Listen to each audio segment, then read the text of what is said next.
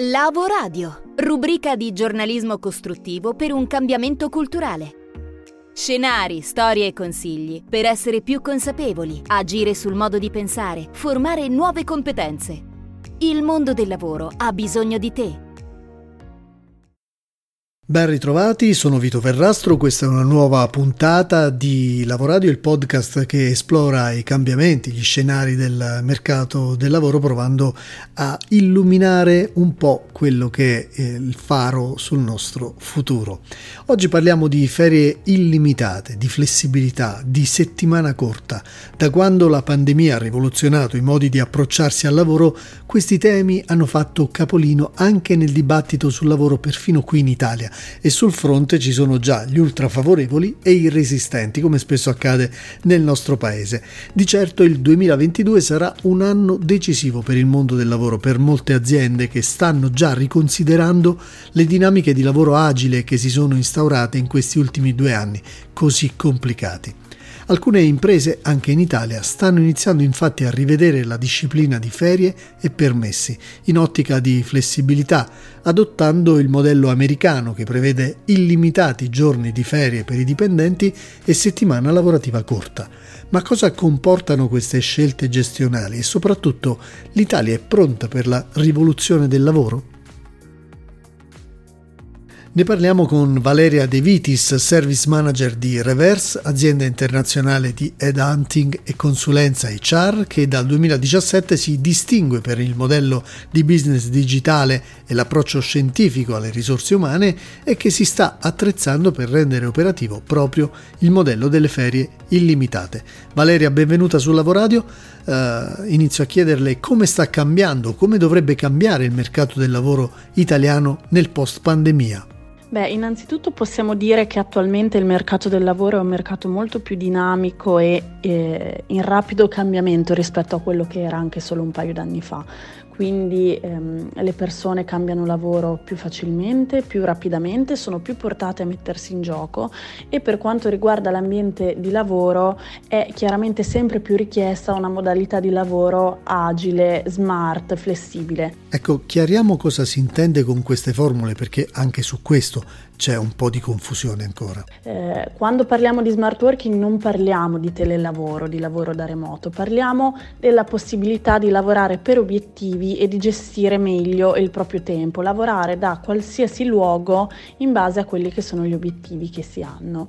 È chiaro che eh, questa, che è stata l'unica modalità possibile durante il periodo di pandemia, è una modalità che funziona se e quando le aziende sono pronte a gestire un cambiamento cambiamento proprio di paradigma, un cambiamento organizzativo.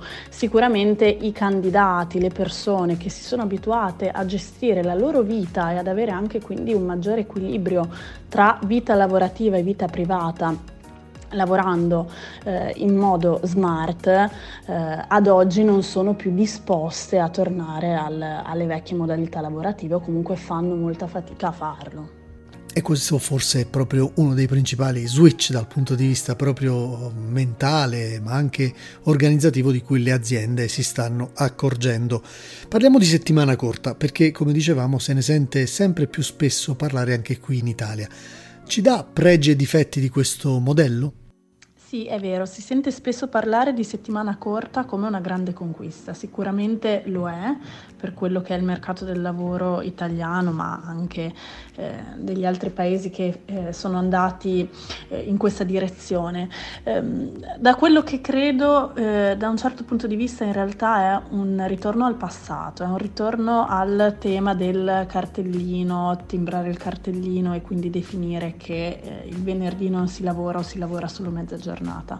Se si pensa al lavoro in maniera nuova, in maniera diversa, pensando al lavoro per obiettivi, non credo ci sia realmente bisogno di andare in questa direzione. Non ha senso dire a un dipendente non lavori il venerdì o lavori solo 4 ore.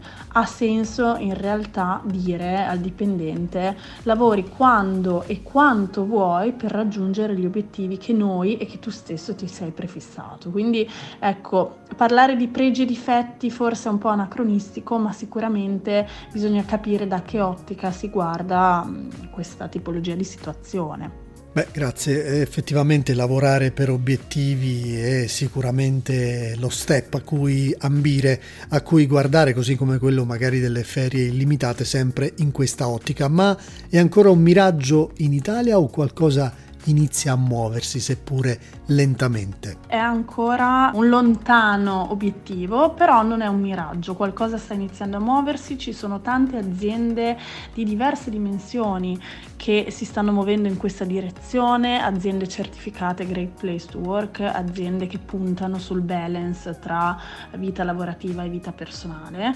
Eh, noi stessi ne abbiamo incontrate tante, abbiamo ricevuto anche riconoscimenti da questo punto di vista.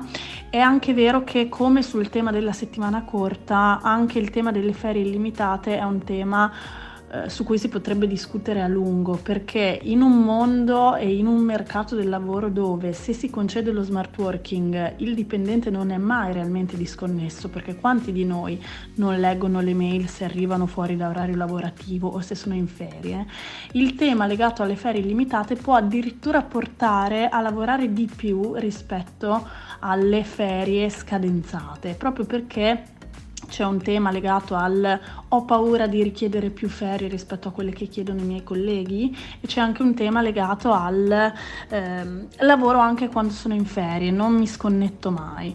Quindi qualcosa sicuramente sta iniziando a muoversi, ma quello che è importante che si muova è in realtà la mentalità aziendale e l'ambiente lavorativo che sta alla base di questa tipologia di scelte, perché sebbene interpretate sono vincenti, ma è un cambiamento non rapido e che deve partire alla base un cambiamento auspicabile, Valeria De Vitis, che potrebbe portare tanti vantaggi, no? Le persone sono più felici di poter gestire in autonomia il proprio tempo, è più semplice che raggiungano obiettivi anche più ambiziosi. Detto questo, è chiaro che il tema legato alle ferie illimitate o al lavoro per obiettivi sia la punta dell'iceberg di un approccio al lavoro che deve effettivamente cambiare e qui si parla di cambio di mindset. E qui arrivano un po' le note dolenti relative alle resistenze culturali culturali da parte degli imprenditori, da parte delle aziende? Intanto è molto difficile riuscire a concedere certa autonomia di manovra in aziende dove non c'è una cultura del feedback aperto, quindi dove non si condividono obiettivi ma anche critiche costruttive e non si condividano le stesse visioni. Quindi innanzitutto il tema legato alla gerarchia e un, all'impostazione di feedback aperti, trasparenti e costanti è un primo tema da affrontare. Il secondo tema è legato sicuramente alla digitalizzazione, non solo dei processi, anche relativi alla richiesta di ferie, ma anche del mm, metodo di lavoro che consente alle persone effettivamente di essere sempre connesse. Si parla spesso anche di diritto alla disconnessione, ma quando si arriva a richiedere questo è probabilmente il sintomo di una cultura aziendale ancora troppo legata al controllo e troppo legata anche a un protrarre il tempo di lavoro senza problemi e invece non valorizzare il tempo di relax, riposo per ricaricarsi.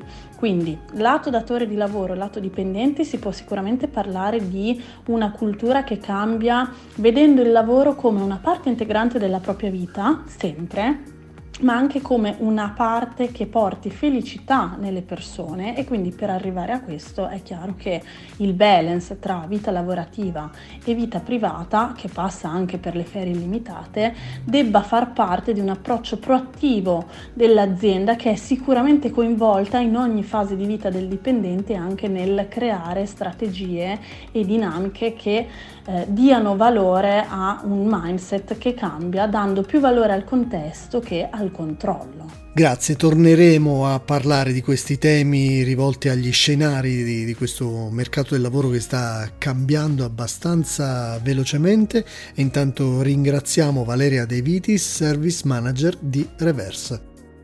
Per approfondimenti, percorsi informativi e formativi personalizzati, scrivici a info-lavoradio.com con noi, nel tuo futuro.